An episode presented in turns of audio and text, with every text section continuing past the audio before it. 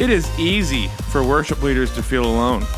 There is tremendous pressure on us each week to perform, to lead, and to help direct an amazing experience of worship in connection to God. But it's so overwhelming. There's no place to go to talk through these unique challenges worship leaders face. Welcome to the table.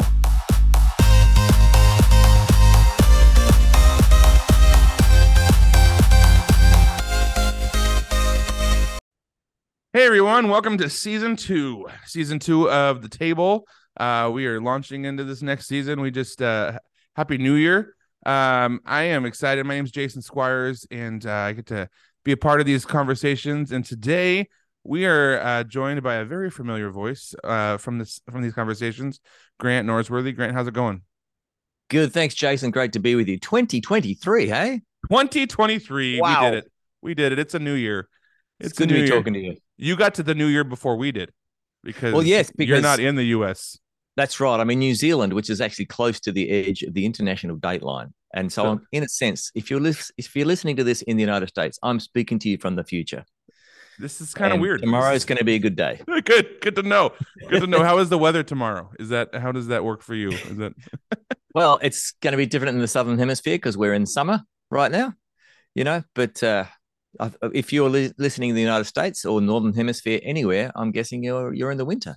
But then again, you might be listening to this podcast delayed because it is on demand. You don't have to listen to it live. that is So true? Change That this is- uh, line of conversation. That's amazing.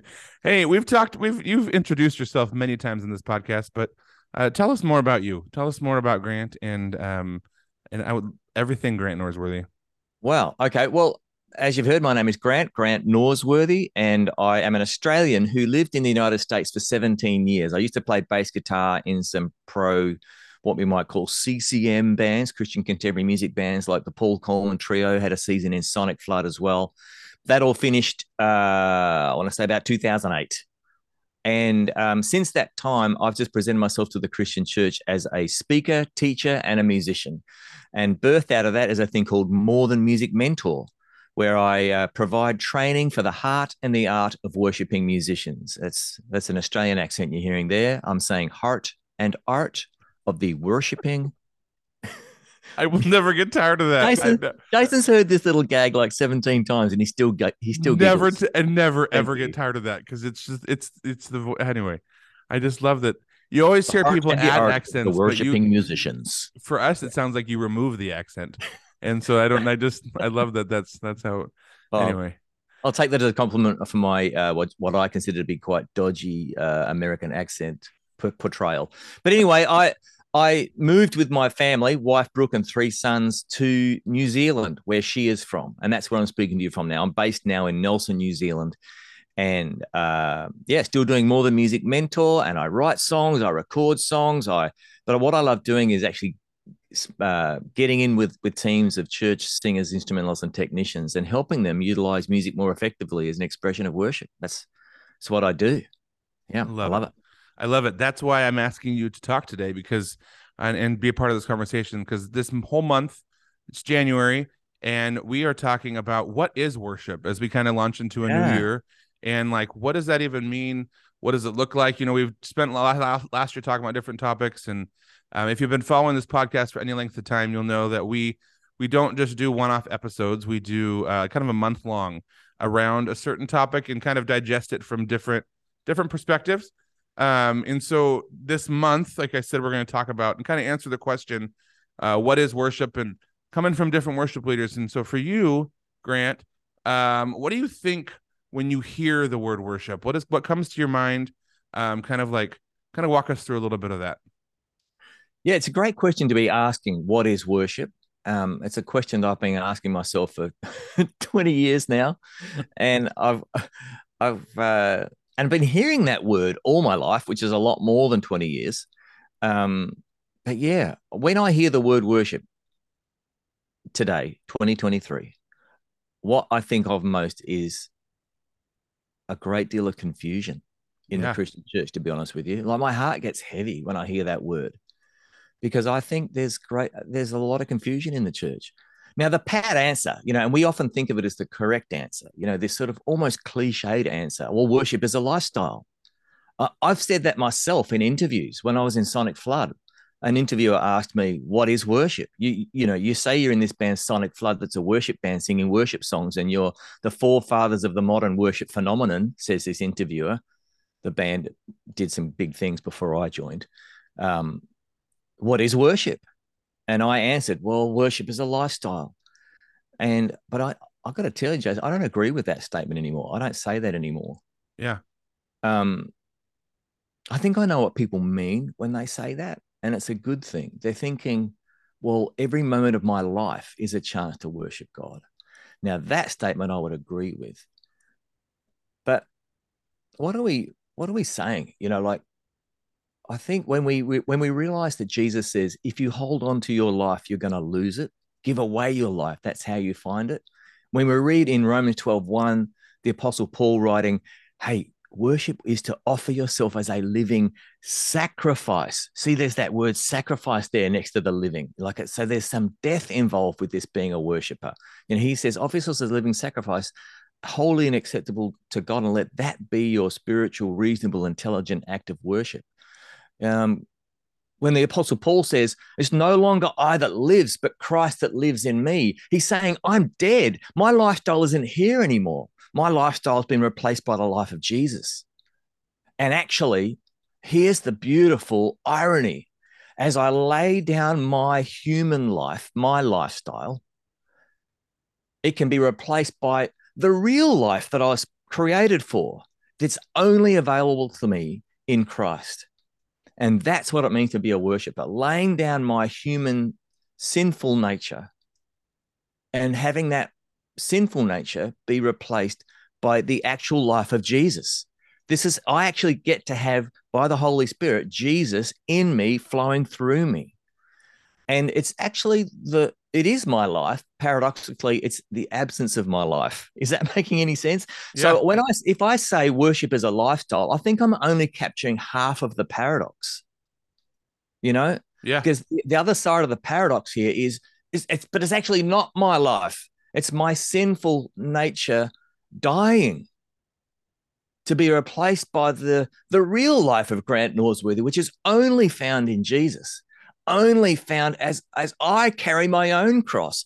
Because the cross is not just what Jesus did for me, the cross is what Jesus requires of me. Right. So, in America, especially, but all the rest of us as well, we want to turn even the worship of God into a consumer item. What do I get out of it? What's is it good for me? Pastors get emails on Monday after a Sunday service and text messages going, I didn't like worship. We Yep. If, I didn't if, get anything out of it. It's not it's not it's not scratching my itches, Pastor. Change the singer, change the keys, make it louder, make it softer, make it older, make it newer, make it like I am so sad, Jason, for the church. Like I love the church, the Christian church. But when I hear the word worship, I feel like, well, that is a word surrounded by which is a great deal of confusion. So in in the life of me, Grant Norsworthy, I think of that confusion, but then I think, well, I I've come up with this little statement: worship is a living death style. Because Jesus came to give us life and life to the full, and that is true, but it's not an improved version of my life. It's a replacement, it's a heart transplant. It's no longer my life, but God's life in me. So I've got to embrace both sides of the paradox. I have to die to live. It's a it's a it's a worship is a living death style. That's what I've come up with. Totally. you talked you talked a minute ago about uh being involved in like different CCM bands and stuff. And I yeah. think like so is there there there's two things here worship has become the word that overtook a genre. Like so we yeah. we use the word worship as a genre in music. Yeah. But then we also use the word worship meaning so I, I think when we when the, the, I love what you said about there's confusion because mm-hmm. um like worship itself is a genre of music, but in English we don't have a lot of words to explain what it is that we're doing or saying. And so we use a lot of words to mean a lot of different things. And yeah. so yeah, so cool can be I like something or it can be a temperature range. Correct. And I, I so And so, And so- some people would say, yeah, worship, we use it sometimes to mean this music stuff in our church services, but sometimes we use it to mean uh, something deeper. But I mean But- uh, that, that I think the I think the genre word has overtaken the space of so when- when when people talk about it, we're talking about it in a genre space as opposed to deeper, which is needs to come back to the surface. So that's why I love what you're Yeah. saying because it's like Yeah. we, we've So- lost we've lost it and we're like worship is what you sound like. And you're like no, that's not actually what what Yeah. it means. And so Yeah. I love that. But yeah, yeah, Jack and Jill congregant might hear the word 99.9% of the time to mean a particular activity involving music in a church service Yep. or something around that. And every once in a while, they might, excuse me, hear it used in a different way. But, you know, I, I'm not telling you, Jason, or your listeners that you should change the way you're using the word worship. But I've got to tell you, when I decided to change the way I use the word worship, trying to use it in a way that I believe is how it's used in the Bible, rather than how my contemporary culture use it, Yep. uses it. It was it it was the trigger or a catalyst for an enormous amount of positive change in my life uh, uh, that I attribute to me, my sinful nature dying more and more and being taken over by the life of Jesus more and more. You know, um, so yeah, uh, like, can I tell you sort of where it came from? Like, Yeah. there are a few love things that happen. Um, hmm, had to, yeah, had to clear my throat there. Might have to do an edit. Sorry, I had it's all good. It's all coffee lurgy. Please take this bit out. Sorry, mate. Giving you an editor job, editing job. so it seems to me that word usage is important. And when you've when you've lived your whole life in Australia and then you move to America like I did in 2002, you realize there's a bunch of words that you used to say that have different meanings to American ears. And then they're saying things that they're if you you know you don't know what they mean or they you know like like a thong in Australia is not the same as a thong for Cisco, you know? like you hear these words and you're like, what are they? What, you know, like, anyway. So you can't say, uh, you can't say car park anymore like you do in Australia. You got to say parking lot. You know, you, you can't say autumn. You've got to say fall. You know, there's a whole lot of different words. And so me as an Australian, I realize it doesn't really matter what I think I'm saying. It matters how it's heard amen. that's much more important and that's that wasn't just so you know i could make sense of you know starbucks and subway you know how to how to talk to get an order done you know it, it was bigger it was bigger than than that you know it started overtaking my my faith journey as well and i realized that wow this this word worship is getting overused and misused really badly especially when i was in sonic flood uh you know like I'm in a worship band singing worship songs, giving people a worship experience, but I don't see the word worship used like that in the Bible at all, Mm. ever. So, one one thing happened. I realized that culture, the the best way of getting insight into a culture is to listen to how they use words. Words actually show what's important to people, and you can say, "I know that worship is to offer yourself as a living sacrifice." But anyway, what time's worship practice? I'm on the worship team. What the, what worship songs are we going to do? You know, like you can do that if you like, and I can't judge your heart. But when I decided to stop doing that and only use the word worship the way I see it used in the Bible, something started to change for better. So I know I've collected these quotes. You know, there's a guy named Stephen Talbot.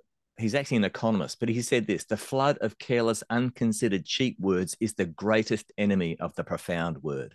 If you Mm. want to swim more deeply into what it really means to worship God, then m- remove a lot of the clutter of the cheap use of the word and see what happens. Mm. Uh, changes in language often reflect the changing values of culture. But here's that's another quote. Um, but here's the killer for me. James 126 is a not super well-known Bible verse, but it says, if anyone considers himself religious and yet does not keep a tight rein on his tongue, he deceives himself and his religion is worthless. Right? So it's not just important to linguistics experts about how we use our words, it's also important in the Bible. Like God, God through the Bible says things like our mouths speak what our heart is full of. And um, it's not by what goes into my mouth that I'll be judged, it's by what comes out of my mouth. So these are the sort of verses that are sitting on me when I'm in a quote unquote worship band singing worship songs. Yep. People a worship experience. And then I read this James 126. And I'll read it to you one more time, but I'm going to do a switch. Like I'm going to do a translation by by Grant Norsworthy in a moment. So listen to this. James 126. You can look it up. Your version will use the word religion religious, probably. If anyone considers himself religious and yet not, does not keep a tight rein on his tongue, he deceives himself. Deceives himself, Jason. You are fooling yourself. And, and your religion is worthless.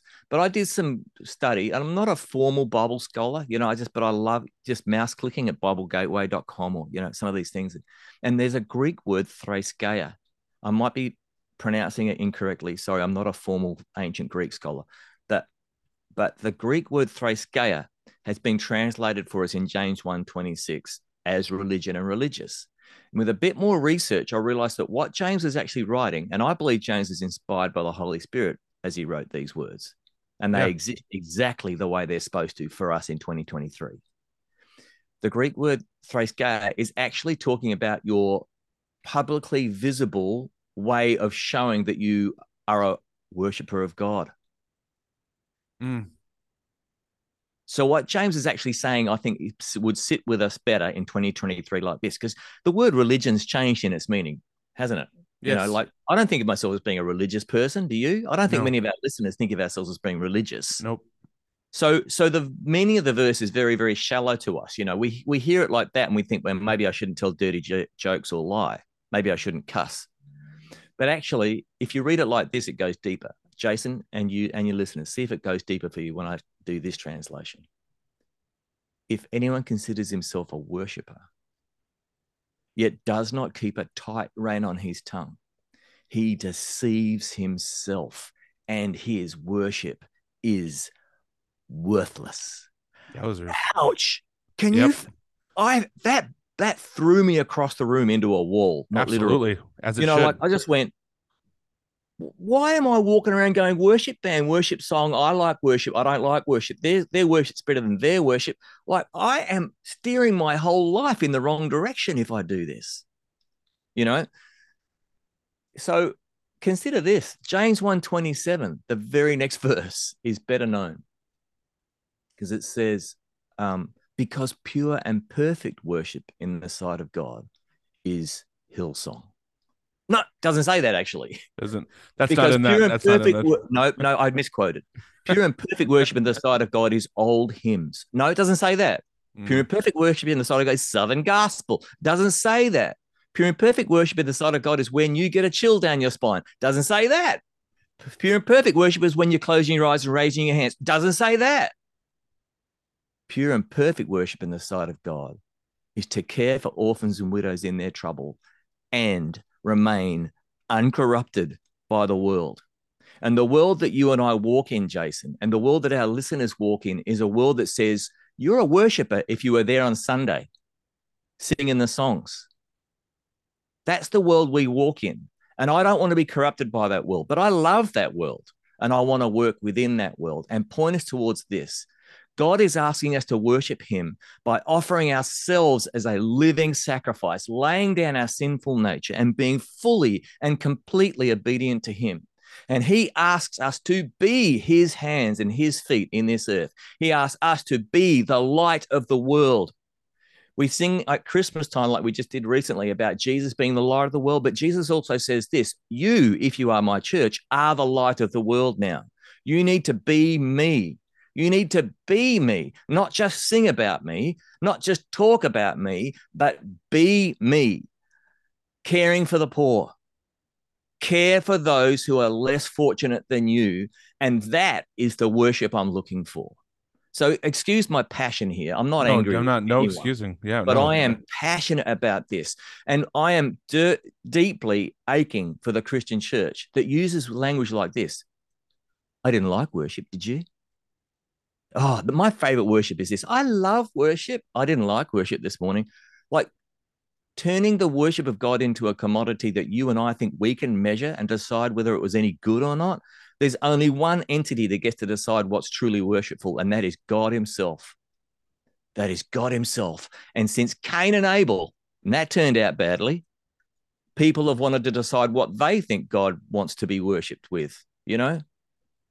100%. So, with that in mind, to you, how would that change if someone's listening right now and they go, "That's amazing," like they're just trying to process it what you what you just said, then you go, "My title in my job is a worship leader." So what does that mean I should be doing? What does that mean? What what does the, what does the term worship leader mean coming from that definition? And I, yeah, I what do you think yeah, about I, that? I, I think it's a misuse. Like uh, it's a misuse of the word worship to call someone a worship leader, in my yeah. opinion. And I've heard that there was a struggle a number of years ago where people started saying, "No, I'm a, I'm I'm the lead worshiper." Yeah. Well, and I think that that thought came from a good place in someone's heart somewhere, you know, like. But I, I think that can also mislead leaders because it's still too closely linked to music. You know, so if if every moment of every day offers me a chance to either be a worshiper or an idolater, then I'm hoping that everything I do is becoming more and more worshipful to God and less and, and less idolatrous, right? So, so I don't think of myself as being a worship leader, quote unquote. Yeah. I think that I think that it's only an encounter with God that transforms an idolater into a worshiper.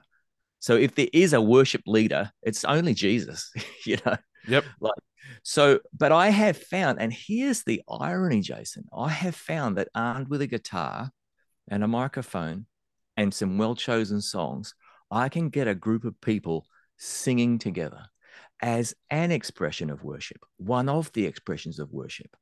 Is it worshipful to God? I have a strong sense that it is worshipful when the people of God come together and sing prayers to Him, sing praises, sing declarations of truth about God together. I'm I'm convinced that it is worshipful, but I'll leave it to God to measure that. So I would say I lead sung worship, or I lead congregational singing as an expression of worship. It's a lot more words, but it sits a lot better with me you know? But mm-hmm. i want to continue to use those words like this you know? I want to say but i want to record this podcast as an expression of worship to god. I would say i want to keep my marriage vow as an expression of worship to god. You know even even when my wife's not in the room i want to keep my marriage vow. Even when i'm away on the road in a hotel room and feeling lonely and feeling sad and feeling misunderstood and i've got a laptop i still want to worship god there too. Amen you know, because because no one told me that when I was in Sonic Flood. I, I, I was told the worship was that buzzy feeling we all had for an hour and a half, hour 45, we're on the platform, you know, and but my my appreciation for that hour and a half on the platform or whatever it is now has gone up, not down. I think I think this musical expression of worship is actually more important. I think we've cheapened it actually by calling it worship. See, the, the word worship is only used in the Bible, as far as I can tell, as a verb. So it's a it's a it's a thing that people do or they don't do. And if I was gonna, and you can find it technically as a noun as well, but we're working through our very very limited English language. This is what I I feel like we should be thinking. To worship God is uh, a, a, a verb, a doing word. So it's and it's to show the worth of God. In fact, the word worship 300 years ago didn't exist in the English language. It was said as worthship. Originally, it was only a verb, but most commonly, people hearing it today as an adjective worship band, worship leader, worship service, worship experience.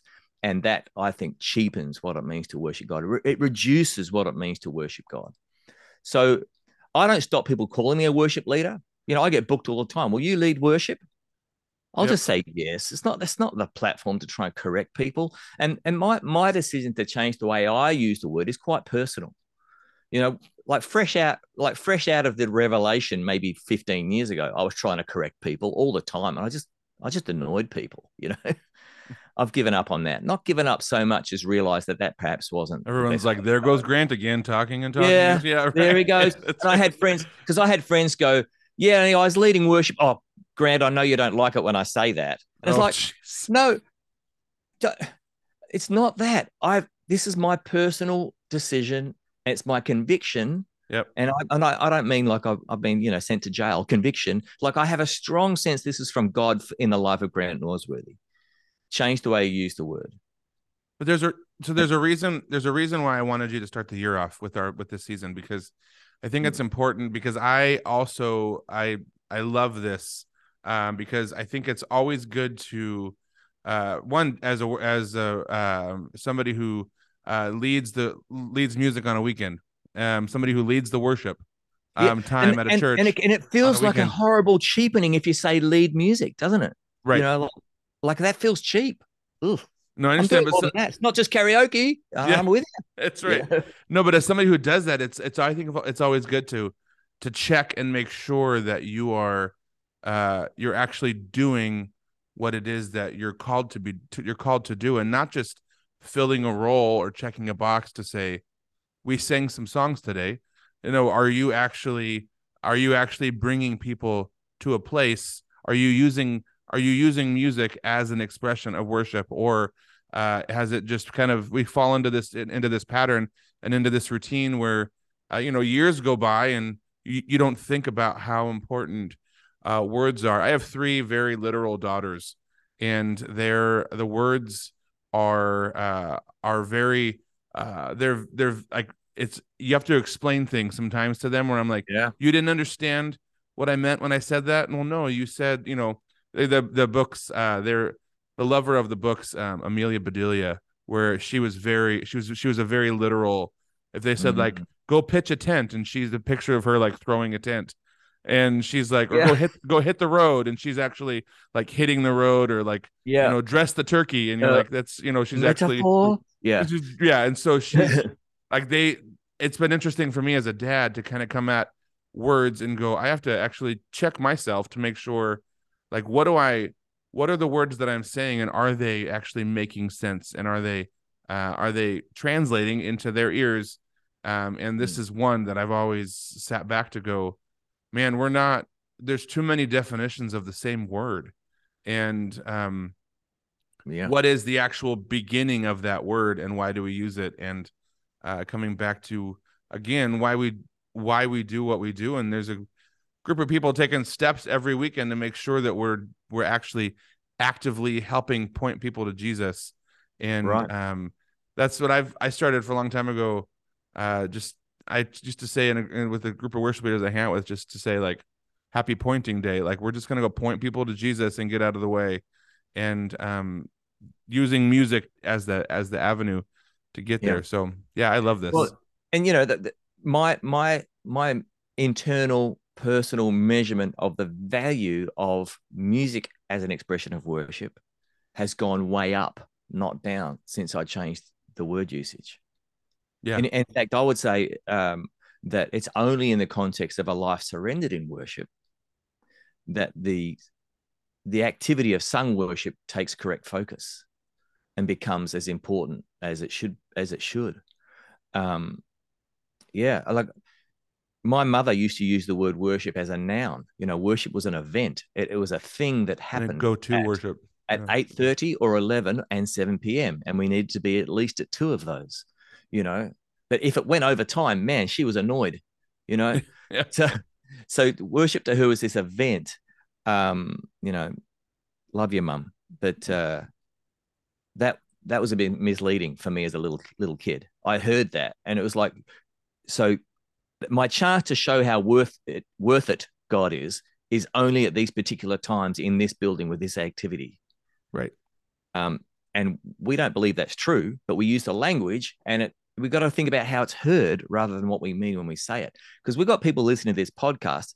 Now you're passionate about the worship of God, you know, but you've got to think about how it's heard by people who hear you speak when you've got a microphone, especially uh, when you use the word, rather than just. But but I would say there is this, this aspect of it. It could be shifting how things happen in your heart. You know, our mouth speak what our heart is full of. Full of. I can't measure that, but you know, give it a go. So I, I got a Facebook message from a woman a few years ago. I did I did an event in Virginia, And she had brought her 16 year old daughter along and she sent me this glowing Facebook message. She was so thankful for the event. She said, Because my daughter at your event, it was the first time she worshiped. And I asked her what she meant. And she actually meant that her daughter had raised her hands and closed her eyes during some of the songs. Um, I was coaching a guy not far from my home here. His pastor from a really conservative church and, and a non-musical pastor said, look, we've got this young guy, 20 something year old guy, good looking, great voice, very talented. But when he leads worship, the pastor's words, no one's singing. Can you watch the video and tell me what's going on and give him a phone call? So I watched the video. I could tell straight away, you know, he's a high tenor. He's choosing keys where no one in the room can sing with him, just a few of the women.